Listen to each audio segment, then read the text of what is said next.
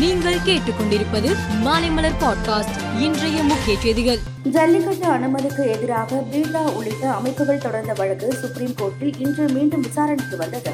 அப்போது ஜல்லிக்கட்டுக்கு எதிரான அனைத்து மனுக்களையும் தள்ளுபடி செய்து உச்சநீதிமன்றம் உத்தரவிட வேண்டும் என்று தமிழக அரசின் வழக்கறிஞர் வாதிட்டார்.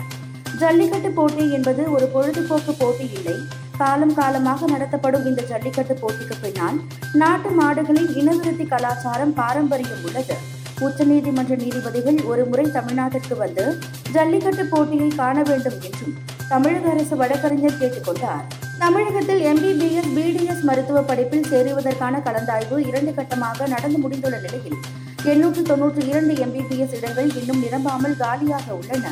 தமிழகத்தில் ஆயிரக்கணக்கான மாணவ மாணவியர்கள் நீட் தேர்வில் தேர்ச்சி பெற்றும் கடைசி நேரத்தில் மருத்துவ இடம் கிடைக்காமல் வாய்ப்பு இழக்கின்றனர். அவர்களுக்கு இந்த கால இடங்களை ஒதுக்கினால் பயனடைவார்கள் என்பதே கல்வியாளர்களின் கருத்தாக உள்ளது. சென்னை மாவட்ட பள்ளிகளுக்கு வரும் சனிக்கிழமை வேலை நாள் என்று மாவட்ட முதன்மை கல்வி அலுவலர் அறிவித்துள்ளார்.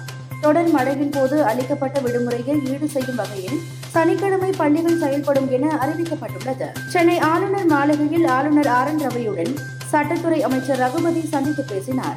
பின்னர் செய்தியாளர்களை சந்தித்த அவர் ஆன்லைன் ரம்மி தடை சட்டம் பரிசீலனையில் இருப்பதாகவும் விரைந்து முடிவெடுப்பதாகவும் ஆளுநர் கூறியிருப்பதாக தெரிவித்தார். டெல்லி மும்பை பெங்களூர் புவனேஸ்வர் ஆகிய நான்கு நகரங்களில் டிஜிட்டல் ரூபாய் இன்று வெளியானது. சில்லறை வர்த்தகத்தில் சோதனை அடிப்படையில் இந்த ரூபாய் வெளியிடப்பட்டுள்ளது. முதல் கட்டமாக ஸ்டேட் பேங்க் ஐசிஐசிஐ வங்கி எஸ் வங்கி ஐடிஎஃப்சி ஆகிய நான்கு வங்கிகள் இந்த டிஜிட்டல் ரூபாயை வெளியிட்டு உள்ளன கேரள மாநிலம் கோட்டயத்தில் கல்லூரி மாணவிகளை யூடிசிங் செய்ததை கண்டித்து கல்லூரி வளாகத்தில் ஒன்று திரண்டு போராட்டத்தில் ஈடுபட்டனர். இதில் பங்கேற்ற மாணவிகள் தங்கள் முடிகளை வெட்டி எதிர்ப்பை பதிவு செய்தனர். மாணவிகள் முடியை வெட்டி போராட்டத்தில் ஈடுபட்ட காட்சிகள் சமூக வலைதளத்தில் பதிவாகி வைரலானது. தென்கொரியாவின் மான் பகுதிக்குள் சீனா மற்றும் ரஷ்ய போர் விமானங்கள் நுழைந்ததால் பரபரப்பு ஏற்பட்டது. உடனே தென்கொரியாவின் விமானங்கள் பதிலடி கொடுக்கும் வகையில் பறந்தன.